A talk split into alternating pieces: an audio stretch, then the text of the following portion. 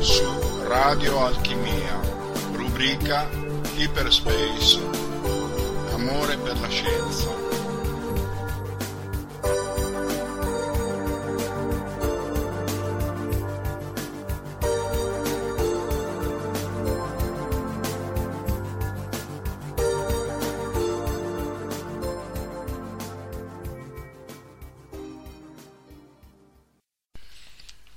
Buonasera a tutti, ehm, questa sera parlerò di un argomento che mi è stato proposto da mettere in discussione, che è quello della cosiddetta cronovisione. Innanzitutto di cosa stiamo parlando? Non stiamo parlando di scienza perché non è ancora scienza, ma è più qualcosa che sta a metà tra una leggenda, forse non metropolitana, e una ipotesi scientifica che però non abbiamo ancora dimostrato. Ci riferiamo sostanzialmente a quello che mh, viene chiamato come cronovisore e si parla ancora diciamo, di questo tema eh, di una macchina che sarebbe in grado di registrare ehm, eventi ehm, accaduti nel, nel passato, anche nel passato più remoto, e che ci permetterebbe quindi di, eh, di vedere eh, quello che è accaduto eh, sulla base di una ipotesi secondo cui tutti gli eventi che hanno caratterizzato l'umanità, la storia dell'umanità, eh, lascerebbero una traccia di sé che eh, in qualche modo si riuscirebbe a decodificare e addirittura a presentare sullo schermo di un TV o, o di un computer praticamente e quindi verrebbe registrata. Questa cosa, ve lo dico subito, non ha alcuna eh, dimostrazione scientifica, ma si basa solamente su delle voci che furono eh, diffuse anche con molta enfasi nei primi anni Ottanta da un prete, un insegnante alla cattedra di prepolifonia, padre Pellegrino Ernetti, eh, che a un certo punto cominciò a dire che loro disponevano di immagini eh, ottenute con questo fantomatico strumento chiamato cronovisore dove eh, tra l'altro sarebbe stata registrata la voce di Mussolini per esempio eh, la voce di Cicerone mentre parlava oppure eh, anche mm, immagini di Cristo in croce eh, questa notizia sui giornali, come ricordo bene, fece enorme scalpore, anche perché i giornali ehm, sul, um, ci campano sul sensazionalismo. E quello che mi colpì è che questo prete, a cui venivano attribuiti dire, competenze da fisico, ma fisico non era, eh, era eh, veramente eh, appassionato nel diffondere questa notizia, ma anche molto incauto. Incauto per due ragioni. Allora, la prima ragione è che diffondere una notizia di questo genere, di questa portata, che ha un peso addirittura maggiore di quello che avrebbe se qualcuno ci dimostrasse l'esistenza degli extraterrestri, una notizia di questo genere presentata a parole eh, con, uh, senza una documentazione tecnica che stia a riprova diciamo, di, di quello che, che, viene affermato eh, da, dagli scienziati viene eh, rigettata in tronco. E questo è anche giusto perché affermazioni eccezionali richiedono prove eccezionali. E ehm, lui tra l'altro disse che aveva anche in comunicazione con eh, un, un, altro prete che era esperto diciamo, di, di, cose di fisica, tra cui padre Gemelli, eh, a quel tempo, negli anni 70, negli anni 80, disse che nella, eh, a Venezia, all'isola di San Giorgio, in quella che era la fondazione Cini, erano stati radunati fin dagli anni 60 e forse anche prima eh, un pool di scienziati, di 12 scienziati, la cosa fa un po' ridere perché mi ricorda un po' come i 12 apostoli, il cui scopo era quello di eh, studiare la possibilità di registrare immagini dal passato e eh, poi di costruire una macchina in grado di eh, presentare queste immagini su uno schermo e di catalogarle, di registrarle, di studiarle. Eh, il nome di questi fisici eh, non si sa,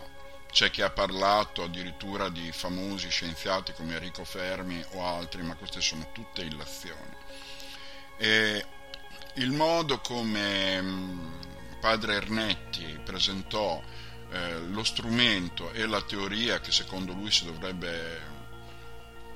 dovrebbe essere alla base diciamo, di questa presunta scoperta ehm, è un po' ridicolo, eh, cioè ce lo presenta come una specie di televisore eh, con uh, un sacco di antenne attaccate tra di loro, ma uh, senza che nemmeno qualitativamente lui spieghi esattamente come funzionerebbe questa cosa qui. La gente però uh, se l'è bevuta eh, questa storia, eh, di cui però non si può ancora dare una conferma o una sconferma, perché può anche essere che qualcosa di, di, vero ci sia stato, ma il modo in cui Ernetti ha, diffuso la notizia era talmente screditante che eh, eh, è passata sotto silenzio, perché i primi a dover tenere in considerazione una notizia del genere sono gli scienziati, ma gli scienziati, come vi ripeto, quando si sentono raccontare una storia di questo genere qui, non, non la prendono nemmeno in considerazione. Cioè, qui bisogna entrare, cioè, ribadire un aspetto metodologico fondamentale della scienza. Quando si fanno certe affermazioni o quando si scrivono degli articoli divulgativi per informare il pubblico, ci vuole sempre la fonte primaria da cui tutto questo viene e una fonte primaria è solo ed esclusivamente un articolo tecnico, cioè un articolo dove vengono presentati gli esperimenti, viene presentata matematicamente la teoria che sta alla base di questi esperimenti e che insomma dimostra eh, tutta una serie di ragion- ragionamenti e una coerenza interna, diciamo, nell'ambito della teoria tale da indurre gli scienziati a porsi delle domande, perché in questo caso allora prendono in considerazione la cosa, la esaminano e poi se è il caso magari la pubblicano su delle riviste eh, rinomate come Nature, come Physical Review, come Science, ma da un'affermazione di questo genere veramente eh, io stesso, ve lo confesso, cestinerei immediatamente. Però a quei tempi, negli anni Ottanta, ero un giovane laureato che faceva concorsi da ricercatore in giro per tutta l'Italia e, e vi devo confessare che ero molto affascinato da questa cosa. Avrei voluto credere ehm, che fosse vero. Talmente tanto che decisi di scrivere una lettera personale eh, tra l'altro mi ricordo una lettera scritta a matita su un foglio di carta, non c'erano ancora le mail in quel periodo, a padre Ernetti per manifestargli il mio interesse ma anche la mia perplessità perché ne volevo sapere di più. E mm, dopo un certo tempo, eh, quando ebbi conferma che lui aveva ricevuto la mia lettera, decisi di telefonargli ed ebbi una lunga telefonata con lui, una telefonata di due ore, in cui eh, gli dissi qual era il mio curriculum al punto in cui ero arrivato eh, nel 1987 non avevo ancora iniziato il dottorato di ricerca però ero laureato avevo già qualche pubblicazione e lui mi rispose e mi disse una cosa che mi, quasi mi agghiacciò sostanzialmente allora prima di tutto lui non mi mm, dette nessuna spiegazione sul funzionamento dell'apparecchio, anche quando io cercai di chiederglielo, ehm, cercava di deviare la domanda. E lui ehm, a un certo punto gli chiesi, ma è possibile fare un colloquio con lei eh, per eh, eventualmente far parte del gruppo di scienziati che studiano il cronovisore e tutte le sue applicazioni? Bene, quello che mi agghiacciò fu che lui mi disse, eh, caro ragazzo, mi disse tutto quanto c'era da fare sulla teoria del cronovisore è stata già fatta, Abbiamo, sappiamo già tutto da eh, almeno un decennio, quindi non abbiamo nessun bisogno di continuare a fare queste ricerche. e quindi eh, mi dispiace tanto, eh, no, sei capitato in, un po' in ritardo, eh, anche se avrei voluto farti un colloquio per, per, esaminare la tua preparazione, perché infatti tra di noi ci sono eh, moltissimi fisici e tra cui una, un astronomo. E, e, lui mi disse a un certo punto, mi disse, eh, ma concentrati piuttosto con quello che lo Space Telescope, il telescopio spaziale a quei tempi era stato appena lanciato, eh, questo telescopio praticamente vi permetterà di vedere nell'universo perché questo è il passo successivo. Sul cronovisore sappiamo già tutto, invece il passo successivo secondo lui era eh, di riuscire a vedere Dio eh, con, con lo Space Telescope. Ovviamente questo non è mai avvenuto anche perché lo Space Telescope certamente è molto potente, si spinge molto, più, molto in là, ci dà delle immagini ad altissima risoluzione di oggetti distanti come i quasar o, o comunque nebulose di vario tipo, abbiamo ottenuto immagini meravigliose ma non abbiamo minimamente visto Dio. Quindi in questo caso lui fece di tutto per eh, deviare la mia attenzione, seppur con molta gentilezza, dicendomi tutto quello che c'era da fare è stato già fatto. Questo mi colpisce veramente perché per gestire una, una mole di informazioni come ci si aspetta che debba provenire da un da un presunto cronovisore occorre, occorrono dei computer molto potenti che tempi, ai tempi degli anni 60 addirittura, primi anni 70 non c'erano e, e quindi come gestire tutta questa mole di dati veramente non si capisce, non convince. E, quindi eh, Ernetti in alcune sue dichiarazioni pubbliche eh, disse, eh, menzionò perlomeno almeno un, un pochino eh, la teoria che starebbe alla base diciamo, del funzionamento del cronovisore. Sostanzialmente lui diceva che attorno alla Terra esisterebbe una sfera concentrica che funzionerebbe come un nastro magnetico in grado di raccogliere eh, tutti gli eventi che sono avvenuti sulla Terra, eh, sia in forma elettromagnetica eh, che in forma eh, acustica quindi sotto forma di suoni, sotto forma di onde elettromagnetiche e questo strumento magicamente il cronovisore sarebbe stato in grado di decodificare questa informazione e presentarla su uno schermo tv. Beh, insomma, è facile dire queste cose. È chiaro che una persona della sua importanza, padre Ernetti, ehm, quando eh, afferma, fa delle affermazioni così eclatanti,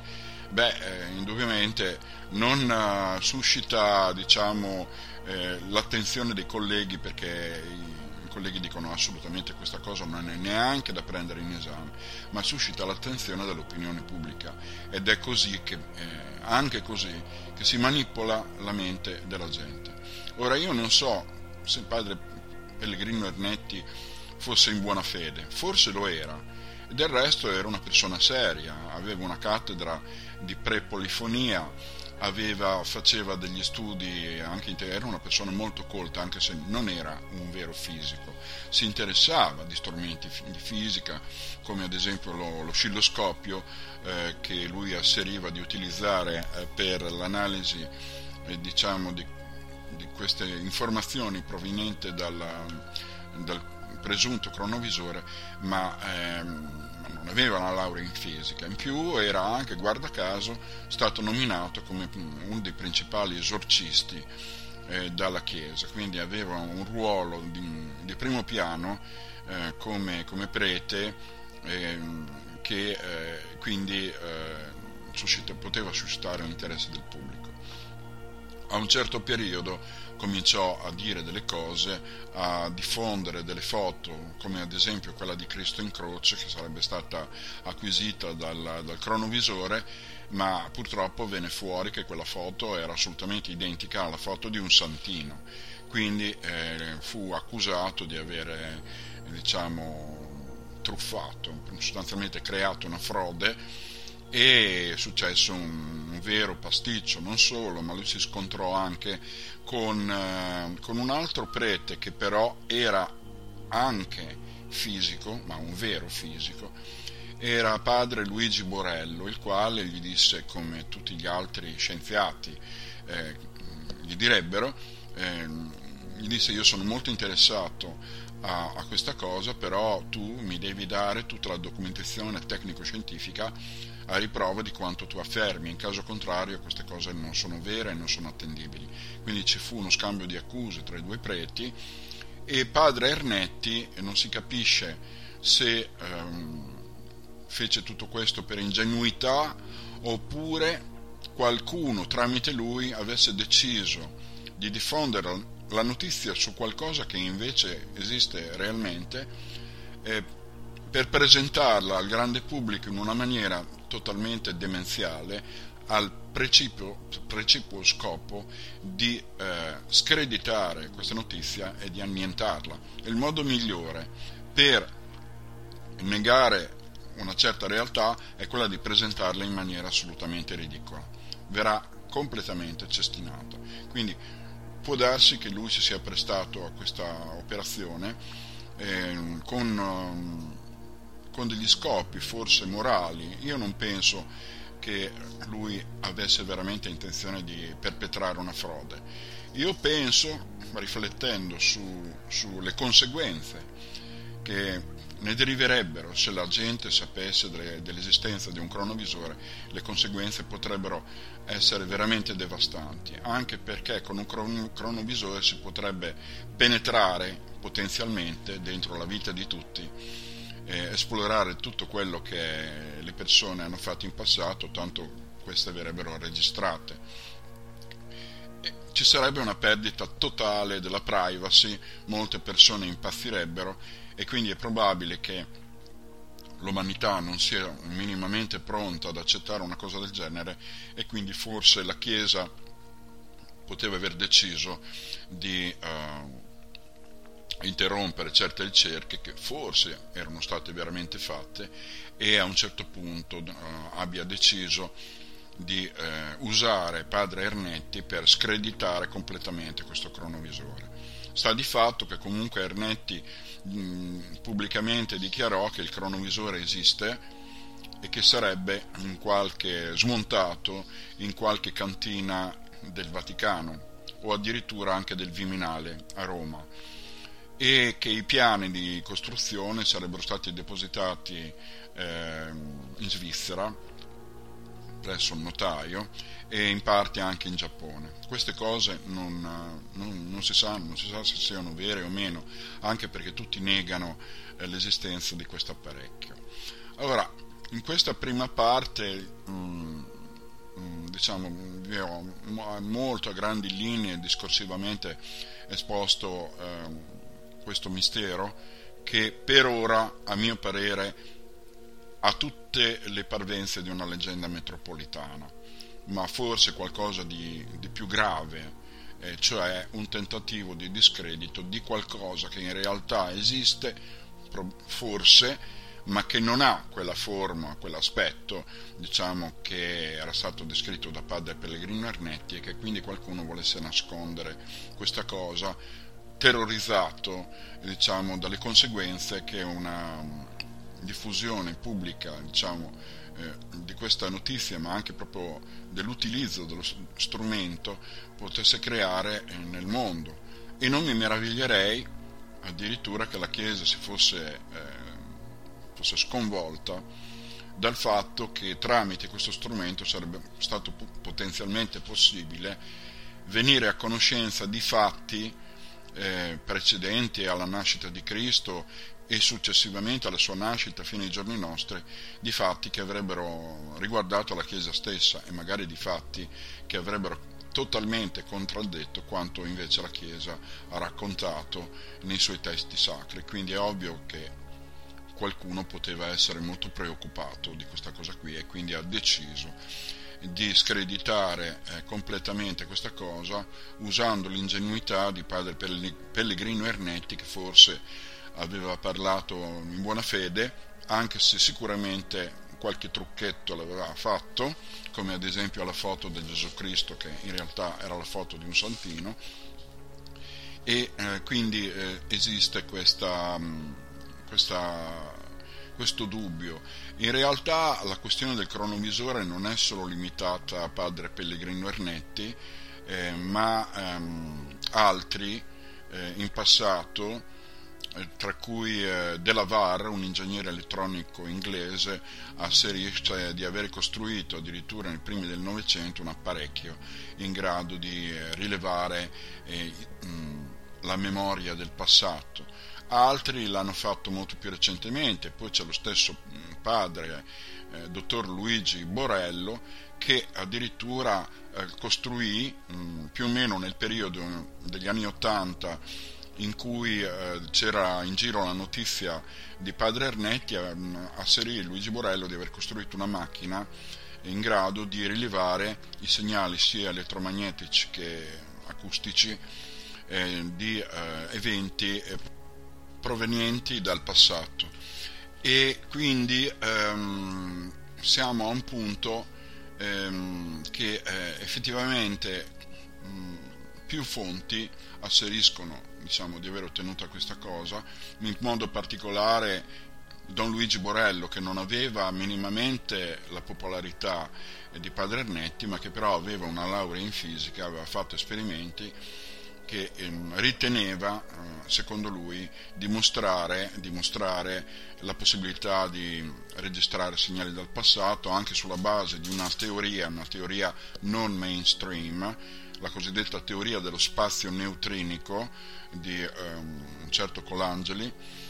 che, eh, su cui lui si appoggiava per eh, giustificare quello che eh, gli strumenti, in questo caso di Borello, avrebbero eh, dimostrato. Ma anche in questo caso, sì, Borello scrisse un libro su questo, ma non ehm, non c'erano delle pubblicazioni tecnico-scientifiche come si richiedono diciamo, a, agli scienziati e quindi anche in questo caso non è stata presa in, anche nemmeno la sua teoria per quanto molto più seria di quella di Ernetti è stata presa in considerazione.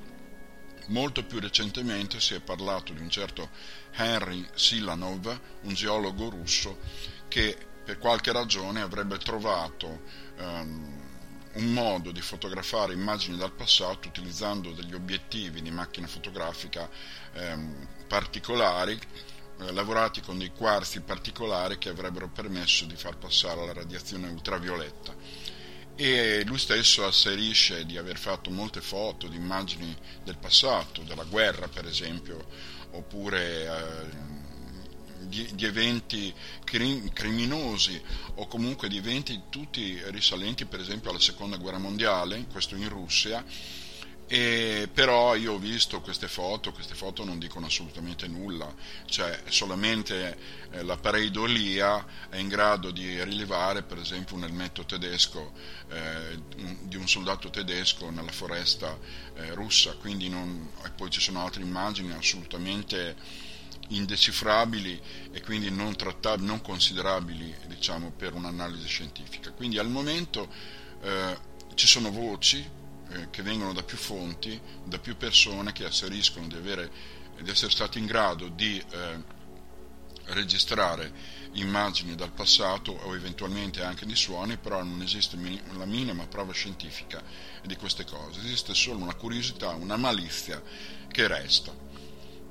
un commento finale lo devo fare. Allora, prima di fare questo commento finale volevo segnalarvi il mio piccolo libro, libretto sul cronovisore che ho pubblicato anni fa sulla macro edizioni. Trovate il link nel, nel, qui a corredo di questo podcast dove faccio sostanzialmente un riassunto dell'intera questione in maniera criticamente scientifica in parte possibilista, in parte molto scettico. E segnalo anche un libro di, di Padre Brun, che è il libro più completo che tratta della questione del cronovisore. Padre Brun era stato in contatto con Padre Ernetti e, c'è un'esposizione estensiva in questo libro qui, quindi lo consiglio perché è ben scritto. Ciò detto, come documentazione al cronovisore, ne approfitto per segnalare il mio, ancora il mio ultimo libro in inglese, The, The Hyperspace of Consciousness, perché proprio dentro questo libro, a livello di mera speculazione, non di rivelazione o di presunzione di aver trovato una qualche verità scientifica, ma proprio a livello di mera speculazione, ma speculazione razionale, Io parlo effettivamente della possibilità che ehm, tutto quanto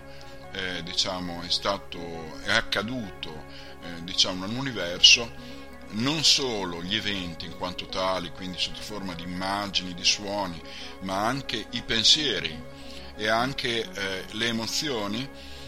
devono per forza essere registrati su una specie di nastro magnetico che nastro magnetico non è, ma in realtà sarebbe una specie di hard disk eh, basato sul vuoto quantistico, cioè su, su quella parte che separa, quell'immenso oceano di vuoto che separa eh, gli elettroni da, dagli atomi, dai nuclei negli atomi. Ovviamente è pura speculazione, però una, c'è mh, sostanzialmente la, una preambolo a quella che potrebbe diventare una vera e propria teoria fisica e in parte fisica e in parte informatica, perché sostanzialmente mi sono chiesto che valore può avere un universo, il nostro, se no, non esiste un'intelligenza dietro di esso. Che senso ha creare la vita senza lasciare una registrazione, una memoria di quanto vissuto di quanto accaduto? Quindi ehm, ho voluto sviluppare questa ipotesi ritenendo che possa esistere in realtà una specie di scatola nera che anche la nostra morte raccoglie tutto quanto ci è capitato, non solo, ma che esista un meccanismo nell'universo in tutto e per tutto simile a internet che ci permette di fare upload di informazione, cioè di informazione direttamente dalla nostra coscienza e al contempo anche di fare download da quella che sarebbe una grande libreria, una libreria eh, che raccoglierebbe dentro di sé tutto quanto è stato vissuto, tutto quanto è accaduto e per consultarla sostanzialmente. Voglio sperare che noi in un, viviamo in un universo intelligente e che esista effettivamente questo supercomputer non locale, naturalmente si baserebbe sul meccanismo della non località e il trasferimento dell'informazione, perché se no un universo senza intelligenza è un universo assolutamente inutile. Qui non mi riferisco a Dio, come creatore, qui mi riferisco eventualmente all'esistenza di qualche intelligenza extraterrestre particolarmente sviluppata che sia stata in grado di costruire questo supercomputer e, e, quindi di tenere memoria di tutto quanto è avvenuto. Ma come vi ripeto, per ora questa è solamente una speculazione, anche se molto elaborata, come potete, potrete vedere se lo prendete nel mio libro in inglese, e, e la cosa mi affascina eh, sempre di più anche perché c'è qualcosa dentro di me che mi dice che è tutto vero. Eh, una cosa è fare delle speculazioni, quindi mi auguro che queste speculazioni diventino presto una teoria, anche perché sto continuando a pensarci eh, in maniera più tecnica in questo caso, e un'altra cosa eh, è quello di diffondere delle notizie eh, fasulle, tipo leggende metropolitane, addirittura estremamente ridicole, come ad esempio le, la descrizione che fu fatta da, da padre Ernetti del suo presunto strumento, anche se non posso, come ripeto, escludere che qualcosa di vero possa esserci realmente tuttavia il metodo della scienza è, è, è, altro, un, è l'unico metodo possibile per affrontare il problema. Certamente esiste la libertà di, di formulare delle speculazioni, purché siano speculazioni eh, logicamente coerenti e ultra circostanziate, e io ho cercato di farle nel mio ultimo libro. E, e un'altra cosa è quella di eh, diffondere delle presunte verità che non sono fondate su niente, non sono fondate sull'analisi eh, e, e, la critica costruttiva dei vari scienziati, eh, perché in questo caso non ha nessun, nessun valore. Nonostante il modo, diciamo, infantile, devo dire, e forse anche un po', diciamo, da frode, eh, con cui è stata diffusa la notizia del cronovisore, nonostante questa cosa qui, eh, io non, non, escludo certe possibilità. Cioè non mi basta eh, che una notizia venga rigorosamente screditata solamente perché viene presentata in maniera demenziale. E questo riguarda anche il fenomeno UFO. Cioè se viene diffusa una notizia, eh, non so, sono atterrati gli extraterrestri nel prato della Casa Bianca, eh, questo non mi basta a, escludere recisamente la possibile esistenza degli UFO. Io vado oltre e non mi faccio ipnotizzare dalla, dallo schermo della cortina fumogena rappresentata dalla, dal discredito. Ma io vado oltre, gli scienziati devono andare oltre perché devono essere animati da curiosità. Quindi, vabbè, vi ho parlato in maniera molto, molto semplice, eh, giusto così per ricordarvi che ci sono tre libri molto interessanti. Eh, il primo è quello di Padre Brun sul cronovisore, eh, lo trovate su Google, il secondo è il mio sul cronovisore e soprattutto il terzo, il mio in inglese, The Hyperspace of Consciousness, che è un libro molto importante. E quindi vi ringrazio di nuovo per l'attenzione e ci vediamo alle prossime volte.